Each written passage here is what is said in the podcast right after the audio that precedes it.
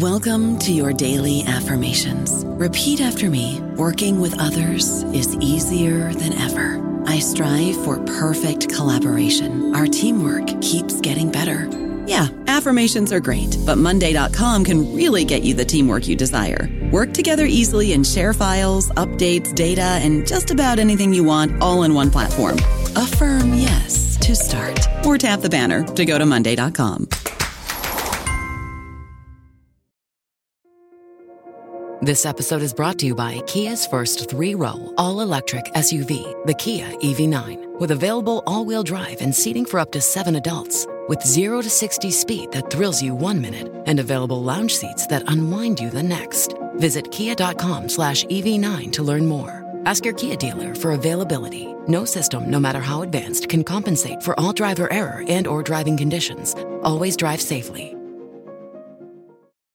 Hey guys, it is Ryan. I'm not sure if you know this about me, but I'm a bit of a fun fanatic when I can. I like to work, but I like fun too. It's a thing. And now the truth is out there. I can tell you about my favorite place to have fun. Chumba Casino. They have hundreds of social casino style games to choose from with new games released each week. You can play for free anytime, anywhere and each day brings a new chance to collect daily bonuses. So join me in the fun. Sign up now at ChumbaCasino.com. No purchase necessary. VGW. Void were prohibited by law. See terms and conditions. 18 plus. Welcome to the New Books Network.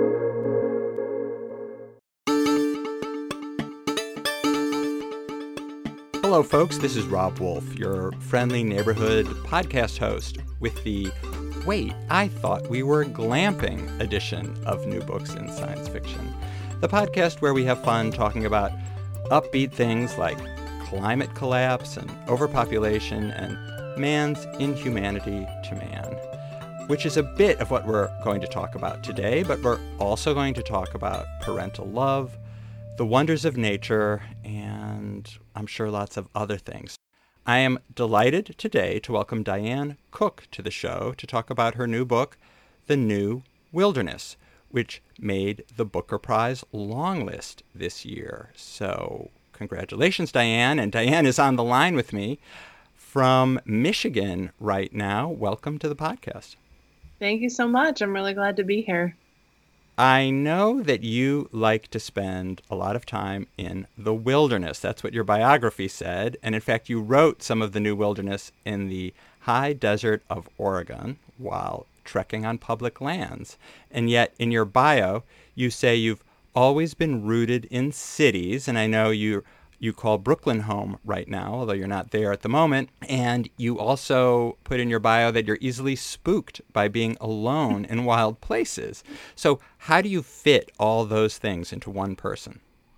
That's a good question. I think weirdly very easily because I think I'm drawn to the things that also scare me a little bit. So it makes sense that I'm looking for something that's not as comfortable as the thing I'm used to. So the the life I've always lived has been in cities or like the suburbs immediately around cities where cities have been like a part of our life.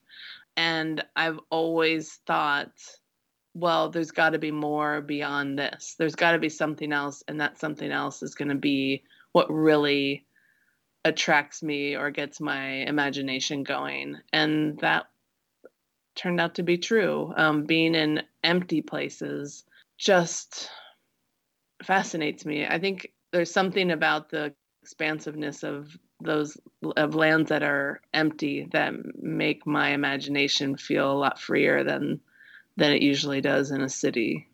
The New Wilderness is about a group of people, the community, who've been allowed to live in I guess, kind of one of the open spaces, a sort of open space like what you're talking about.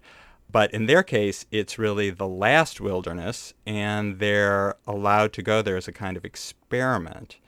And the story centers around one family a mother Bea, her daughter Agnes, and Agnes's father, although I guess I should say stepfather, Glenn. And I thought maybe we could just start there. Maybe you could explain what the community is, how it got to this wilderness and what's the experiment that they're participating in? Yeah, so the the wilderness state is this last wilderness in the US. This is, you know, obviously it's a speculative novel looking ahead. and imagining that there's just one wilderness area left and all the other land in the US is is spoken for in whatever capacity you can imagine like whether it's farming or mining or part you know part of this ever expanding metropolis city where everyone lives.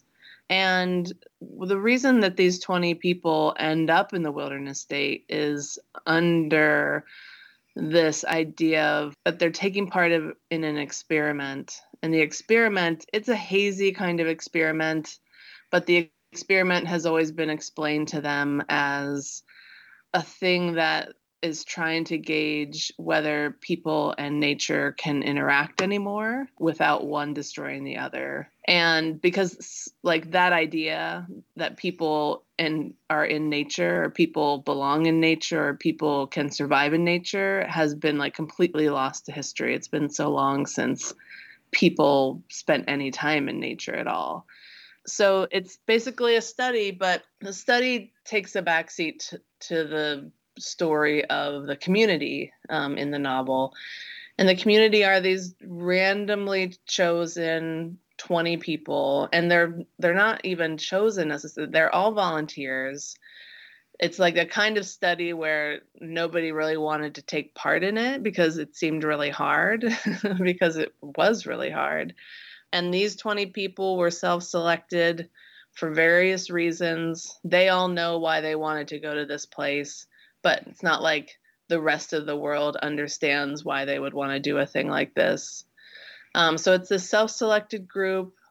They operate a lot like the office where you might work, or some board that you're on, or some committee that you're on, where some people you can tolerate, others you can't. So they're all together and they wander around the wilderness area and basically try and live as best they can with each other and within nature. And Bea and Agnes are the main the main focus of the book. Um, it's a mother and daughter, like you said, and they've come to the wilderness area because Agnes is really sick. The city, the smog in the city makes it hard for kids, especially, and she really doesn't have much time left before she succumbs to illness. And Bea knows this, and Bea sees this opportunity, this study, as a way to get her out of the city at great cost to both of them. Um, it's not an easy decision, but it's the only decision that will ensure that she has a fighting chance. Yeah, I want, I want to talk a little more about Bea and Agnes, but before we do, I thought maybe we could talk just a little bit more about the way the community has to live. And one thing I found intriguing was that they have this thing they call the manual, and it mm-hmm. kind of serves as this this rigid it's this rigid set of rules that they also keep kind of ignoring but then they'll go back to it sometimes or sometimes the rangers who show up at random times and are supposedly enforcing the rules of the manual and protecting the wilderness and i suppose playing a role in conducting the experiment, they'll show up and make them follow the rules. And there's kind of this push pull with these rules.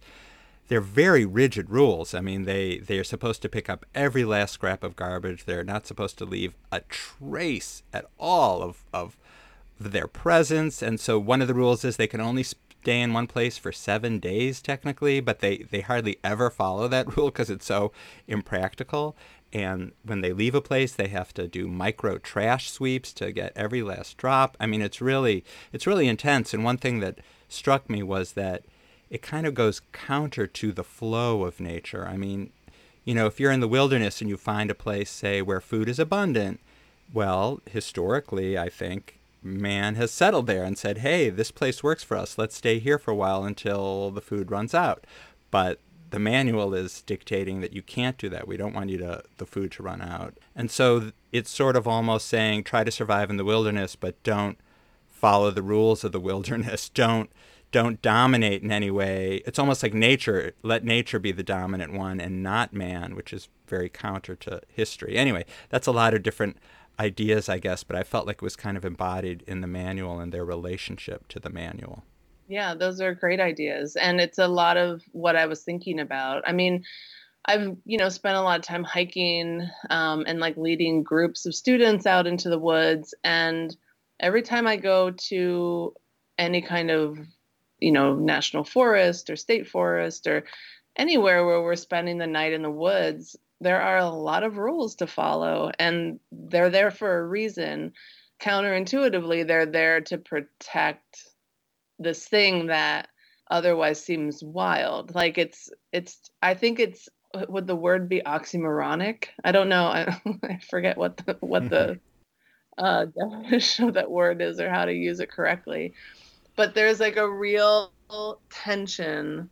There's a real tension between the idea that they're sent to this place to kind of devolve back into something natural and yet the only way that they're allowed to stay is by following all these rigid rigid rules and I think that that is something that I'm kind of playing with in the whole spectrum of what it means to be human versus what it means to be animal or more, you know, of a more natural state. We're pushed toward this more civilized end of a spectrum by the rules that we make and we can't be trusted to engage or interact with the world around us without this rigid set of rules like keeping us keeping us in check. And yeah they were just the tension was something that i found really interesting and it made a lot of sense to me both in its absurdity like it's almost like kafka-esque absurdity but also in in that that is actually how we interact with wilderness areas a lot of those rules, those rigid rules, are actually just rules that you could pull out of any wilderness guide. You know, like leave no trace. You're supposed to pick up after yourself. And the rule for the community in the book is just like a it's not even that extreme of a version of it. It's like micro trash is a thing and you're supposed to pick it up. and you're supposed to only camp certain amount, you know, a certain distance from water and I know that there are rules of how long you can stay in one place when you're backcountry camping. I don't know what the, the timeline is. I made up my own timeline, but these are my rules in the manual, the rules of the novel, I mean. The rules of the novel and the rules of the manual are just kind of a heightened and maybe not even so heightened version of the rules that already exist for people when they're engaging with the natural world in a place like the United States and I, I'll just add, like, it isn't even a commentary on it that I think it's, you know, a negative. Like, it's just an essential set of rules because humans are so unruly. you know, like, we have, we're also individualistic that we need a lot more guidance than, you know, when we're set out into places that aren't used to uh, supporting our presence. Well, I guess the course of human civilization is to just kind of take over the wilderness, just like the book mm-hmm. says. And the only way to stop it is to impose rules. I mean, you're making me think that the manual is also a metaphor for the rules of the EPA and the rules of any agency that's saying you can't dump, you can't pollute here, and you got to keep this clean. And because if we don't, it ends up getting ruined. Yeah, I mean, I, I mean, I think it's a really interesting mess of a reality that we need all these rules to behave and to not destroy what's around us. And the rules sometimes feel burdensome or even unfair, but they also are t- totally necessary. I mean, in my mind. And I just I liked playing around with. I'm very interested in rules, like in in all of my writing, even outside of this novel. I'm very interested in rules and how people either accept or reject them. So it was inevitable to me that I would have a manual in my novel and that people would be the characters would constantly be kind of in conversation with this this text of rules that seems absurd but is actually the only thing keeping the community from not like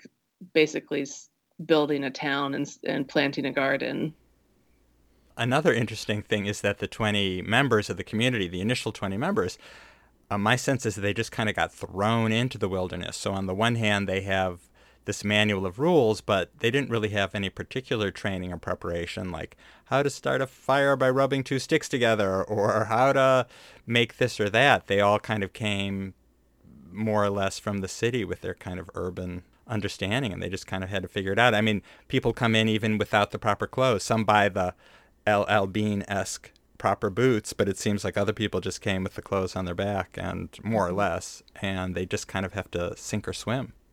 Yeah. Uh, there's like a, a couple different waves. Um, the original group, um, there's like a reference to some kind of intake that they did.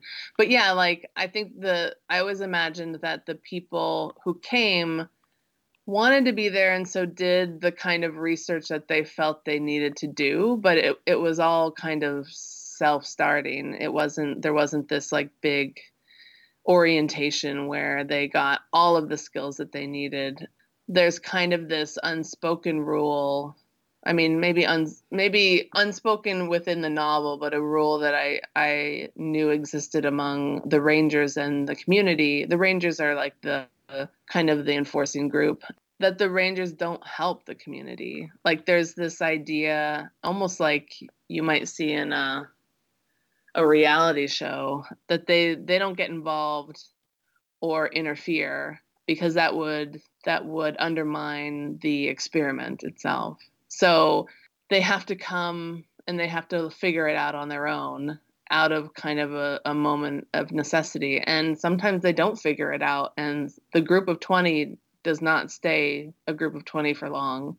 No, and that's another uh, interesting thing is that in some ways they get hardened rather quickly, it seems to me, or at least some of them do. I mean, when when one character dies suddenly as they're trying to cross a river, Bea gets very impatient with people having almost any feeling about it. Like, okay, come on, you know, let's stop talking about her, you know. and then, I mean, the a ranger says to her something like, you know, when she has to report updates when they check in, something like, she was very impatient and he sounds sad and he goes, well, when did this happen? Well, yesterday. It's like, well, uh, uh, just yesterday? Like and you already are you want to move on? So that's also obviously perhaps a defense and a coping mechanism maybe showing actually a depth of feeling she doesn't want to deal with. But but it's certainly interesting what the environment and being in the wilderness does to the individuals I don't know about you, but I'm very busy and I don't have a lot of time to cook. That's why I subscribe to Factor. Eating better is easy with Factor's delicious, ready to eat meals. Every fresh, never frozen meal is chef crafted, dietitian approved, and ready to go in just two minutes. You'll have over 35 different options to choose from every week, including Calorie Smart, Protein Plus, and Keto. These are two minute meals. Factor meals are ready to eat and heat, so there's no prepping, cooking, or cleanup needed. They're flexible for your schedule. Get as much or as little as you need by choosing your meals every week. Factor is the perfect solution if you're looking for fast, premium options with no cooking required. Sign up and save. We've done the math, and this is important. Factor is less expensive than takeout, and every meal is dietitian approved to be nutritious and delicious. Head to factormeals.com slash NBN50 and use code NBN50 to get 50% off. That's code NBN50 at factormeals.com slash NBN50 to get 50% off. Yeah, and I think, you know, and and it you can see a lot of what who the individuals are. Um, Bea is a particular kind of person, and she's a little more prickly than uh, than the rest, and a little more impatient. And there's uh, there are some things that she has a lot of time for, and a lot of capacity to feel things about and there are some things that she does not. But beyond her own particular sense of self and sense of community is this idea that the longer they're there and the more that they see and the more uh, loss they experience and the farther they get from what's normal in a society the less time they have for the what's the word I'm looking for? The theater of grief, I guess, a, a showing, a demonstration of their feeling, and it's more like there's not a lot of space and time for that kind of thing when every day you're just surviving. I wanted to make things a little more extreme than they might be in a real situation in this book because I think, like you pointed out earlier, a good place for a group of people to stop or a place with a lot of food or a good opportunity for safe survival, you would just stop and be there. So that would be a natural thing to do. But there's something not natural about the way they're having to live. And I wanted that to kind of infiltrate into every part of them. So they w- would learn that they would need to deal with grief a little differently uh, in the wilderness. But it ends up looking something like this, where it almost feels a little heartless. And there, there's a passage um, in another section where they talk about that evolution, how they came to be people who felt righteously indignant when they see a group like a, a deer herd reject a, a baby, you know, like a fawn and not take care of the fawn after its mother has died or abandons it. And the fawn itself dies. And they're so angry because it's early on and they still have this sense of humanity about them. And then as time goes on and they experience more and more loss they start to see that example as being a little different and i just liked playing with their changing grasp on what the right and wrong ways to behave would be the longer they stayed in this place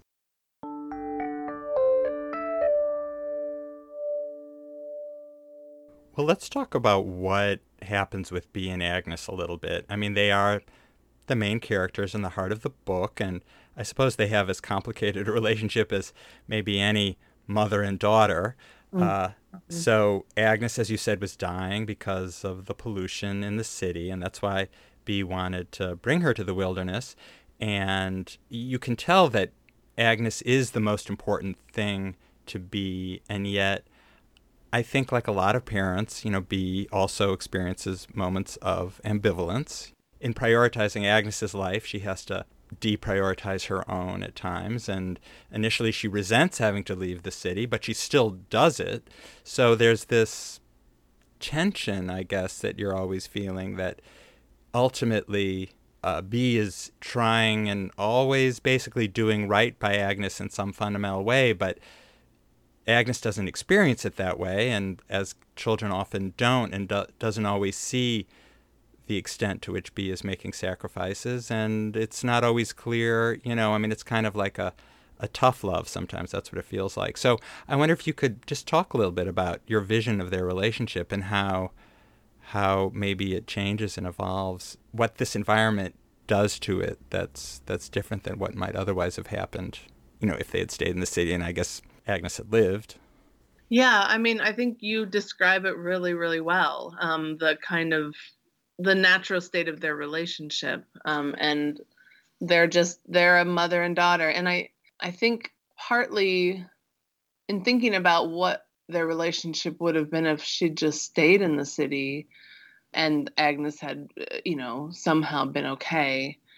I'm not sure it would have been that different. I think their relationship would still have some of this tension. And I think that's partly what I wanted to play around with. Again, like the the wilderness state is this very extreme place and this very extreme situation. And so it pushes everyone to a very extreme version of how they would just normally be anyway. Um, I think Bea and Agnes would have the same kinds of misunderstandings and inabilities to communicate and the inabilities to kind of really understand where the other's coming from just like they do in the wild but the stakes would feel less you know the stakes would be softened um, in the city and it would feel you know like maybe my relationship with my mom felt, which we had a fine relationship. We had a good relationship even, but I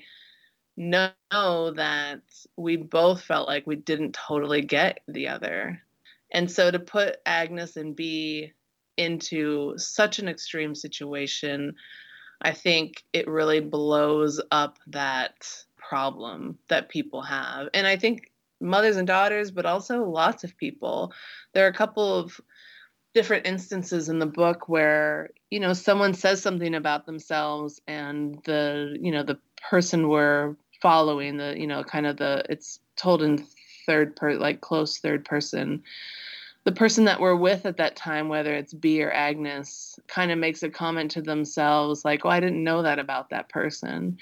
And these are people who've lived together in a very extreme situation for years at this point. But i think that there's just a way that that happens among people whether it's daughters and mothers or just members of a group there's just things that we just don't or can't know about one another and i wanted to have that be a real part of their lives obviously you've spent time in the wilderness and you've spent time alone in the wilderness. And I wonder how that has informed your appreciation of the dwindling nature in the United States and the world and how it informed the ideas for the novel.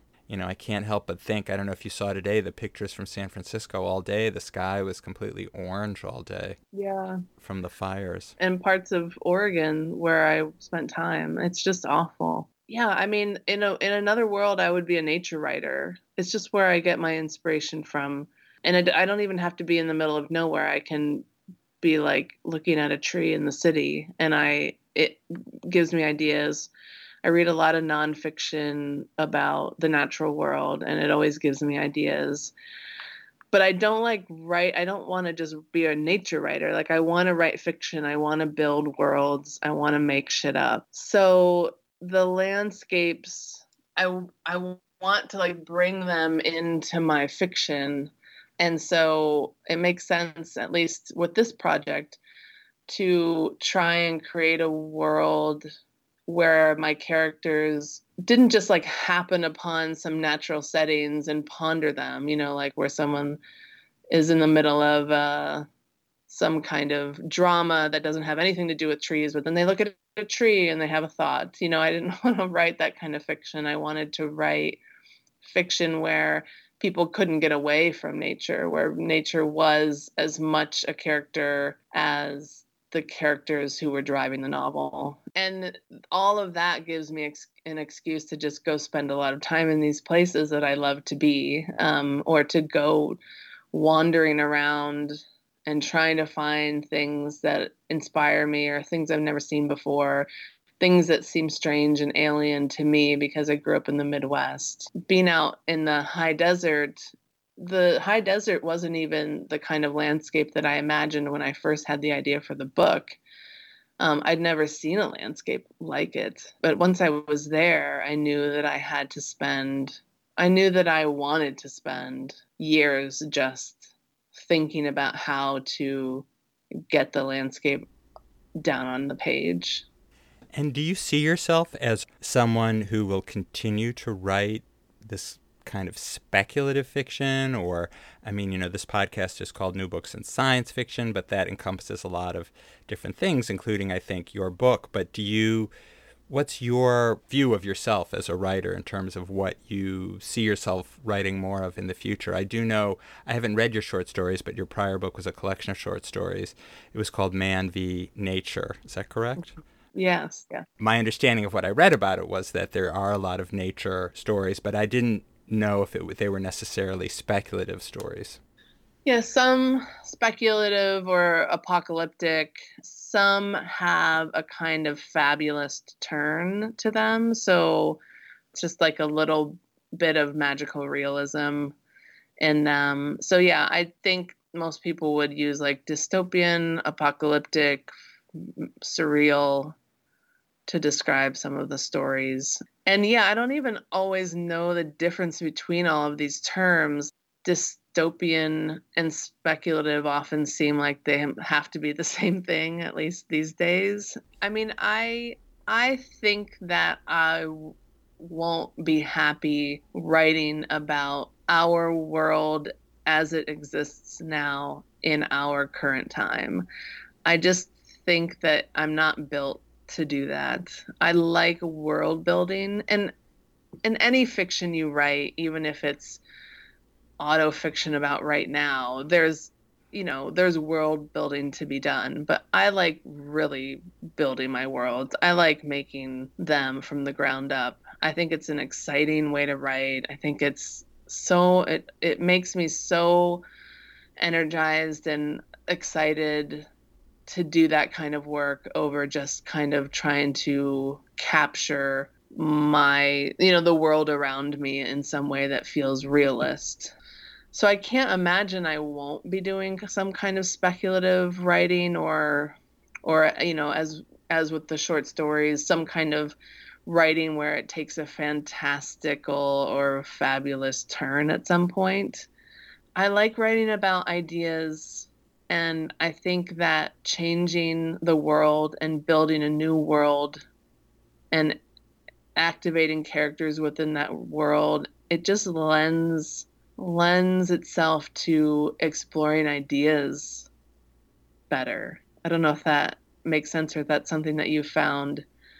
It just clears the way of all the detritus of of what is in our lives every day and it lets us see things on a kind of not a clean slate but a new slate. And so we're just able to pay attention to the ideas more and i just find that much more exciting to work in. Yeah i can even relate to that myself and i think writing about a speculative future near future, far future, it always ends up reflecting back on how we live today anyway. But I find it a great way to do that rather than literally writing about the now, but sort of speculating about, you know, the next steps from now and what might happen and what could happen.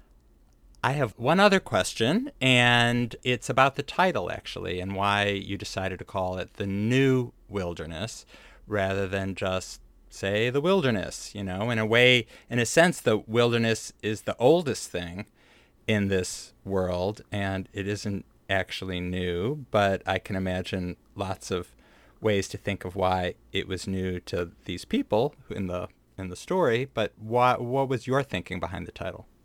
I mean i had lots of thoughts and there were other titles you know working titles at different points. Like at one point it was called the wilderness state and another point it was called way back when. A totally different you know idea was kind of the the main engine for the for the premise. It was called the mitigation state. But the new wilderness i think gave it a little more breadth.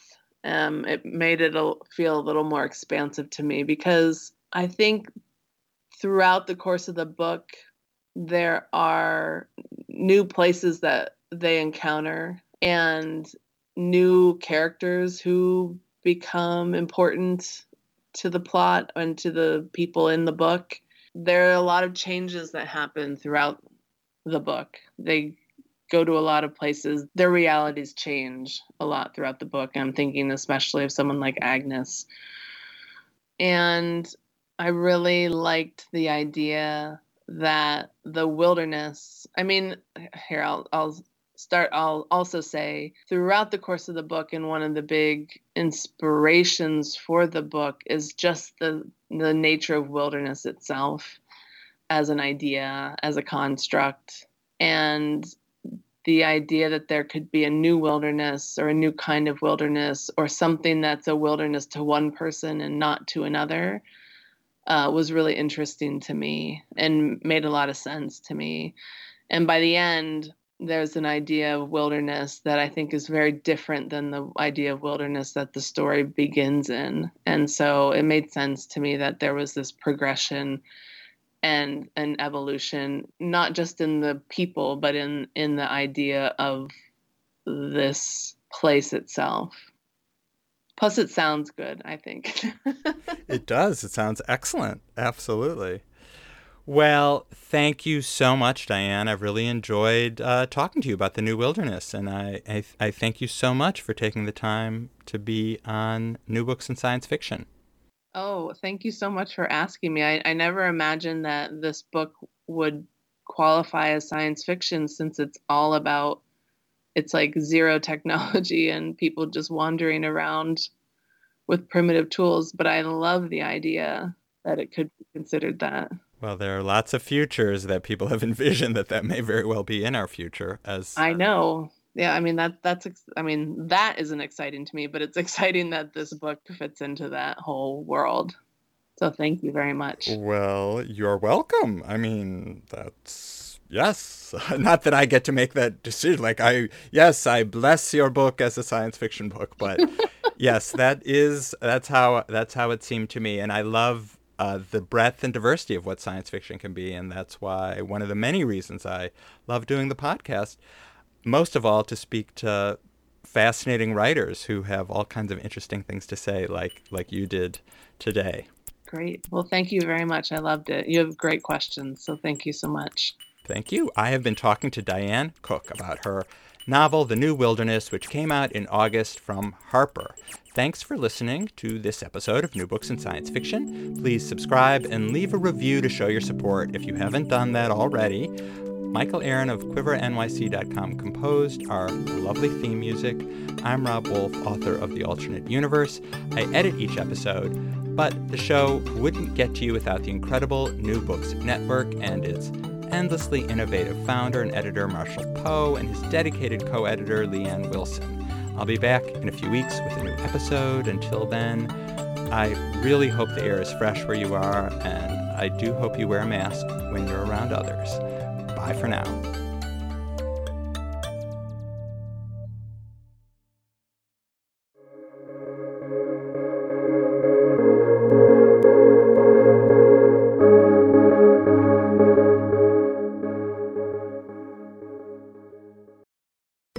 It is Ryan, and I was on a flight the other day playing one of my favorite social spin slot games on chumbacasino.com. I looked over the person sitting next to me, and you know what they were doing? They were also playing Chumba Casino. Coincidence? I think not. Everybody's loving having fun with it. Chumba Casino is home to hundreds of casino style games that you can play for free anytime, anywhere, even at 30,000 feet. So sign up now at chumbacasino.com to claim your free welcome bonus. That's chumbacasino.com and live the Chumba life. No purchase necessary. Group. Void were prohibited by law. See terms and conditions. 18 plus.